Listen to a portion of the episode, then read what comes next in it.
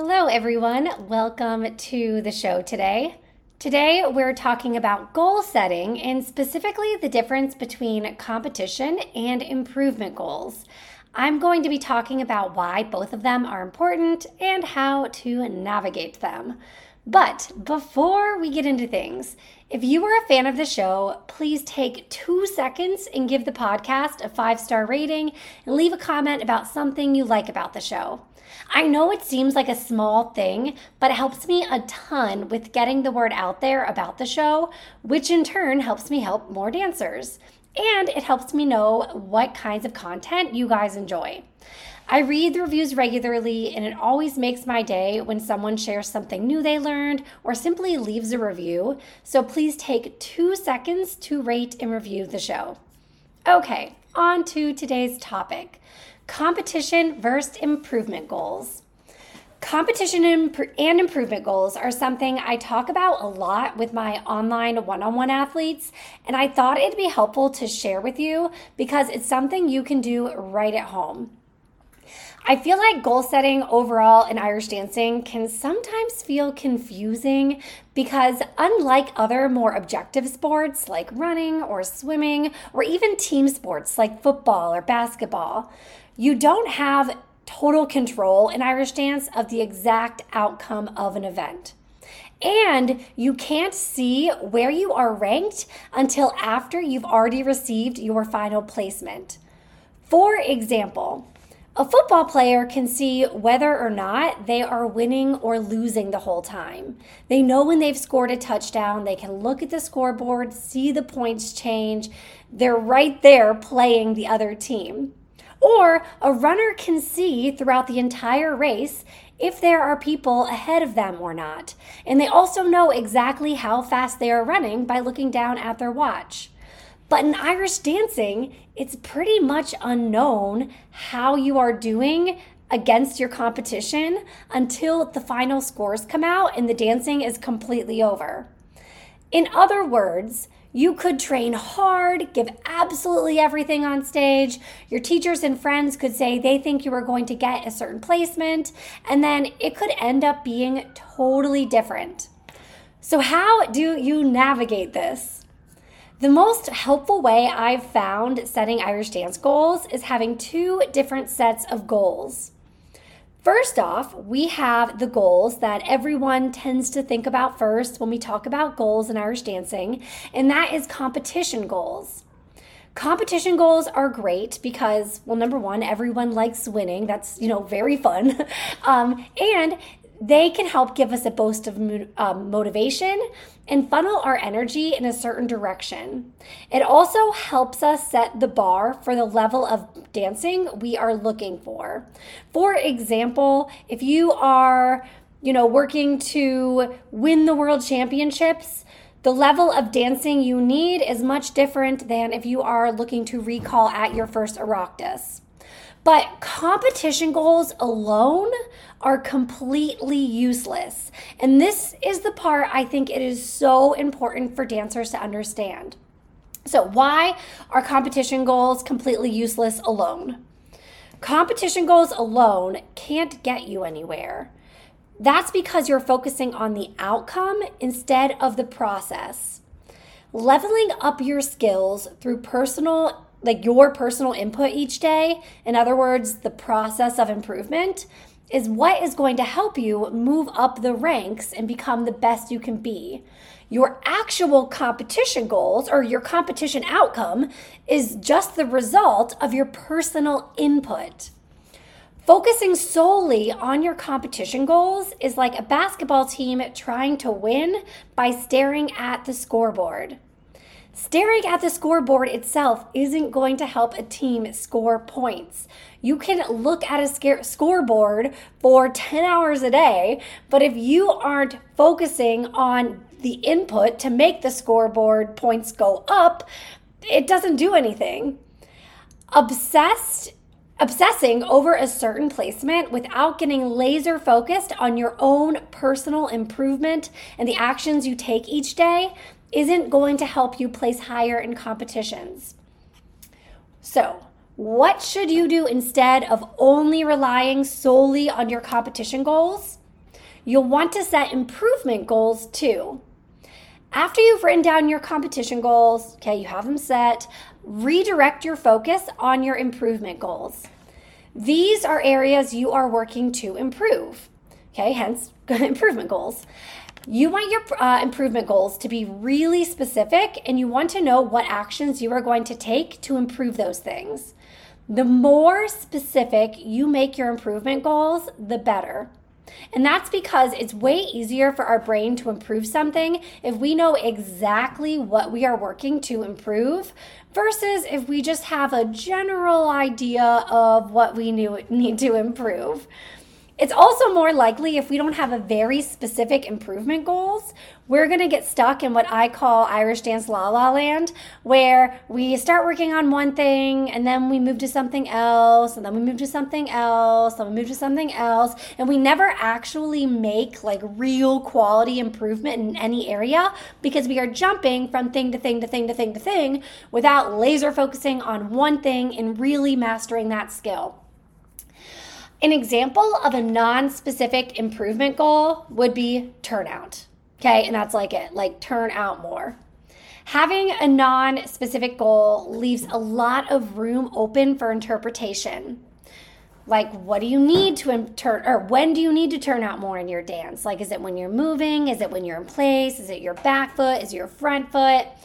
How do you know whether or not you're turning out more than before? How much turnout is enough turnout? Okay, it said it leaves like a ton of room for interpretation. Instead, I found dancers see more improvement when they set super specific improvement goals around, you know, what they're working to improve. For example, a more specific improvement goal would be I am going to turn out more in the first step of my reel, especially when moving. Um, you can even get more specific than that, but that's a you know good baseline there. After you set your improvement goals and, and, you write them down, it's really important. You are much more likely to achieve your goals if you write them down. So, after you've written down your improvement goals, you want to do everything you possibly can to improve those things. What you do exactly varies based on your goal, your age, your training experience, like what you guys do in dance class, etc. But you want to shift your focus from your placement goal to your improvement goal. Now, the obvious next question is how do you measure whether you've improved or not? Like, it's great you have these improvement goals, but how do you know if you've actually improved? The most helpful way I've found to do this, and I've played around with different ways, but what I found most helpful with my online athletes is taking uh, monthly dance progress videos. So, in our example that I just used, um, you take a dance, like a dance video, like a full run or whatever step you're working on specifically. You would take a video of that, okay, work on those specific improvement goals for a month, and then take another video um, to see your progress. Then you'd watch your new videos, assess how much progress you've made over the month, then set new improvement goals for the month, or keep the same improvement goals if you aren't quite where you want to be yet. The important part here is when you watch your improvement videos, the goal isn't to beat yourself up and you know tell yourself how much you suck. The goal is to look at it more from a like curious point of view, okay, or problem solving point of view. So for example, let's say you're working on turnout, you set your specific improvement goals, you you know, you work on it all month, you take your new videos and you're like, "Wow, like I haven't really improved a lot." Then you dive in and you look at ways that you can improve even more. Maybe it's changing your practice habits. Maybe it's including some exercises to help you improve your turnout. Um, maybe it's a stamina thing and you can turn out when you are doing one step, but when you do your full run, it falls apart. Maybe it's changing the way you are cueing yourself or thinking about your turnout. It might be practicing more consistently. It might be mo- being more intentional in your practicing. But whatever it is, um, you want to look at it as something to solve and tackle, not something to beat yourself up over. On the flip side, if you watch your improvement videos and you notice that you made a lot of improvement, take a minute to celebrate it. Improving things can be hard sometimes. It can be really challenging. So take a moment to celebrate how far you've come and then look at other ways you can improve and set new improvement goals. One of my favorite parts of having these improvement videos is you have concrete evidence of the progress you've made versus relying off of placements alone. You are training your brain to focus on your main controllable, which is improving, which in turn helps you improve versus uh, obsessing over an outcome you can't necessarily always control. So, main takeaways here are number one, set competition goals to help funnel your energy towards getting where you want to be. But then, number two, very important number two, set specific improvement goals and laser focus on those. Don't worry about your competition goals once they are written down because after you set them, your only job is to get as great as humanly possible as you can through improvement goals. The improvement goals are like the staircase to the competition goals. You can't get up the stairs if there are no stairs. um, and then I guess third takeaway is track your progress um, through taking monthly dance videos and keep working on those same improvement goals until you can do them well consistently.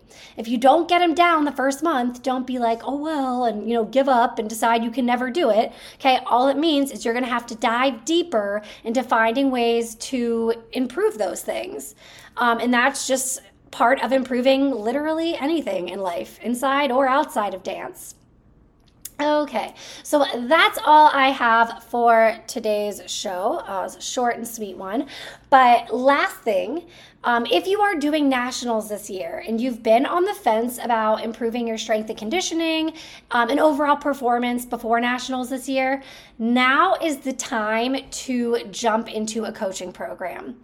The reason I say this is because a big mistake I see dancers make is waiting until the month before a major to start some type of strength training program. So I want to like warn everyone ahead of time and give like, you know, a big public service announcement that you want to start strength and conditioning training way out from a major. Do not wait until a month or a couple of weeks before.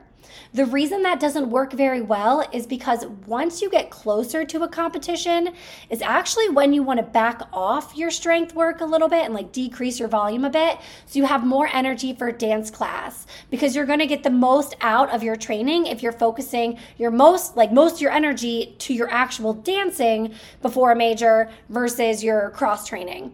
Um, but further out from a major, um, is when you can do the more heavy strength training and more intense strength training, um, or I guess same thing, but more heavy slash intense strength training. Um, and when you can really work on your power and make a lot of progress in those areas um, without, you know, it messing with your dancing. So make sure if you have been thinking about, you know, whether or not you should do some type of strength conditioning program for nationals, um, look into it and sign up now. Do not wait until right before nationals.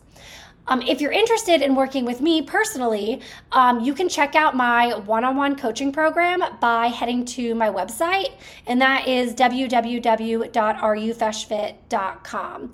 Um, it gives you all the details right there. And if you have any questions over it after that, you can actually set up a free 20 minute call, and I am more than happy to answer any of your questions. Um, and you'll find the way to do that right on the website as well. So once again, it's www.areyoufeisfit.com. That's A R E Y O U F E I S F I T.com.